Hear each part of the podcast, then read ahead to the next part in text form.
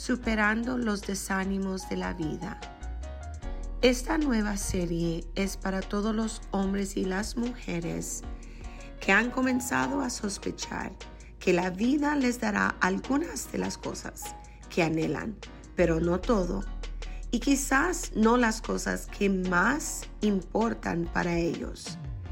En esta nueva serie queremos hablar, queremos darte herramientas para lidiar con el hecho de que áreas importantes de tu vida no saldrán como tú esperabas. Gracias por acompañarnos. Te esperamos cada martes temprano en la mañana. Qué gusto estar con ustedes de nuevo aquí en el podcast de Discípulas Apasionadas. Este es el episodio número 17 y estamos en una nueva serie que hemos intitulado Superando los desánimos de la vida. La semana pasada empezamos a mirar la vida de Moisés porque él tiene mucho para enseñarnos acerca de este tema. Leí algo que me gustó mucho y dice, cuando te das cuenta de que pasas más tiempo mirando hacia atrás en tu pasado que contemplando tu futuro, haz el esfuerzo de mirar hacia atrás con gratitud, más que con desánimo, con cariño más que con amargura. Hoy quiero hablarles el antídoto al desánimo. Y eso es la gratitud. La gente más feliz es optimista, es agradecida, es gente que sabe perdonar. Porque si solo pensamos en nuestros desánimos, en las decepciones, en los deseos insatisfechos, seremos propensos a la infelicidad. Pero si somos conscientes de las decepciones, pero al mismo tiempo agradecido por lo bueno, entonces la satisfacción tiene que llegar. Hay gente que sabe hacer de los limones la limonada. Les va mejor, obviamente. La gente que sabe que de cada eh, granito de arena, no hay que hacer una montaña, pues también les va mejor. Un escritor que se llama Thomas More dijo, he cometido muchos errores y he hecho muchas tonterías. Y cuando miro atrás a la persona que era, siento afecto por él. Moisés pasó la última mitad de su vida en compañía de personas que le exigían mucho y que se quejaban de todo. Sin embargo, la palabra de Dios nos muestra que en su vejez sus ojos quedaron intactos y dice la palabra en Deuteronomio 34, 7, su vigor no disminuía. ¿Cómo lo hizo? pues tal vez cuando la gente se acercaba a él con sus demandas, con sus exigencias, en vez de pensar en sí mismo o pensar por qué me molestan, Moisés pensaba, pues esta gente me necesita, ellos dependen de mí, no soy un cualquiera, no soy alguien que sale sobrando, soy alguien que contribuye a la vida de ellos. Cuando esta gente que quejaba, él quizás pensaba, han venido para compartir conmigo sus sueños. Han venido con confianza para decirme cómo la vida podría ser mejor. Mucha gente que en la última parte de su vida, en los últimos años, se encuentran infelices, no es la mayoría de las veces no es por cosas materiales que les falta, sino por una falta de amor, por falta de compañerismo, por falta de optimismo. Porque no son las cosas malas que nos suceden en la vida las que nos condenan, pero más bien las buenas personas que encontramos, que nos sucedieron en el camino, hacen que la vida sea más agradable. Moisés, no sé si usted lo sabía, pero cuando las tablas se rompieron, esas primeras tablas, él los recogió, los pedazos de los diez mandamientos que se rompieron, los fragmentos que habían sido un sueño glorioso.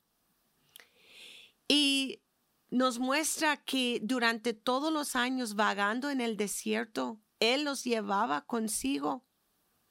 Moisés no hizo esto para revivir el dolor, para revivir la decepción. Esto no era para abrir otra vez la costra que cubría su herida emocional, para que eso nunca sanara. No. Moisés se aferró a esos pedazos de piedra para recordar que una vez hubo un sueño hermoso y ese sueño de Moisés lo moldeó, lo definió, continuó moldeándolo, definiéndolo incluso después de que él mismo se dio cuenta de que jamás se haría realidad, pues no de la forma que él lo había soñado. Rendirse no significa que dejamos de llorar lo que no fue o lo que no tenemos. Rendirnos es entregarnos a nuevos significados, a nuevas circunstancias. Esto es que me entrego a un nuevo sentido. Y aunque escuche las palabras, ella nunca te va a amar. Ellos nunca te van a querer. Lo que tú quieres no es posible. Aunque escuchemos estas palabras, nos entregamos como quiera a las circunstancias de la vida. El valor, el carácter, la confianza en uno mismo y la fe se forja en el fuego de la aflicción. Yo desearía que eso fuera diferente pero es la verdad, es la realidad de las cosas. Y algo que yo he aprendido, y eso es que mi capacidad para crecer está ligado directamente a mi capacidad de lo que yo puedo aguantar de dolor. Yo pienso en Moisés al final de sus vidas, de sus días, este hombre que había escalado montañas para llevar la palabra de Dios a la humanidad. Lo encontramos escalando una última montaña. Él está escalando esta montaña para vislumbrar una tierra prometida que él nunca va a pisar. En ese último día, ¿qué es lo que Moisés va a recordar los triunfos, el éxodo, el mar dividido, o Moisés estaba recordando las quejas de una nación mal agradecida, la soledad que lo marcó como agente especial de Dios. Me gustaría pensar que Moisés recordó todo y decidió que los días buenos superaban en número a los días malos, en importancia, aunque quizás no en cantidad. Tal vez Moisés contempló el hecho de que la naturaleza humana de poder sentir dolor profundamente, también nos da la capacidad para sentir la alegría profundamente. Me gustaría pensar en Moisés como la persona que llegó al final de su vida dispuesto a perdonar a Dios por toda la injusticia que existe en su mundo, el mundo de Moisés. Me gustaría pensar que Moisés entendió que una persona nunca logrará mucho en su vida a menos que apunte alto. Y bueno, apuntar alto es asegurarnos que va a haber una medida de fracaso. En Deuteronomio 32 y 33, al final de su libro, Moisés muestra su grandeza. En los últimos momentos de su vida, él aquí está cantando un himno de alabanza y de agradecimiento a Dios.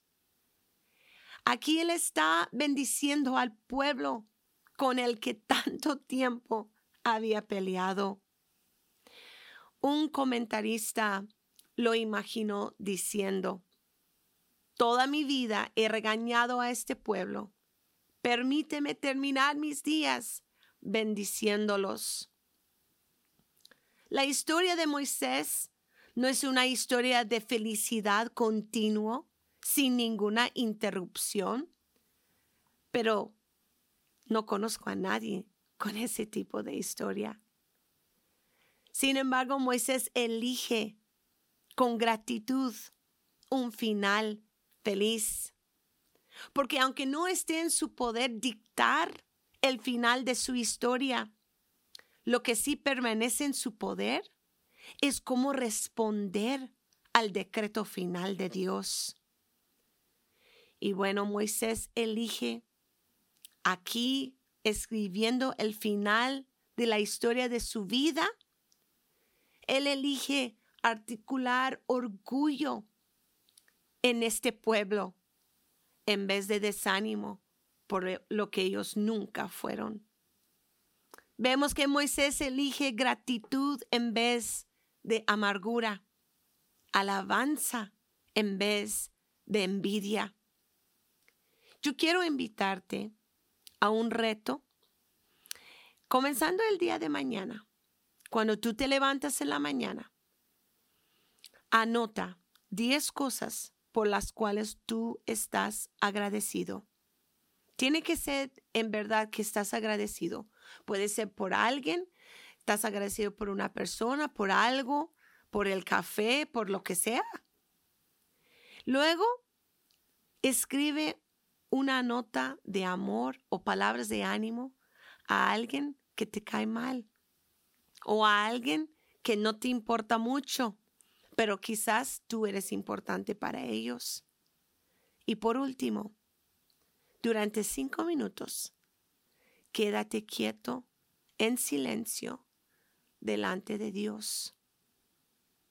Verás cómo esto, esta perspectiva, dará un comienzo glorioso a tu día, no importando lo que esté amenazando desanimarte. Gracias por estar con nosotros y que Dios te bendiga.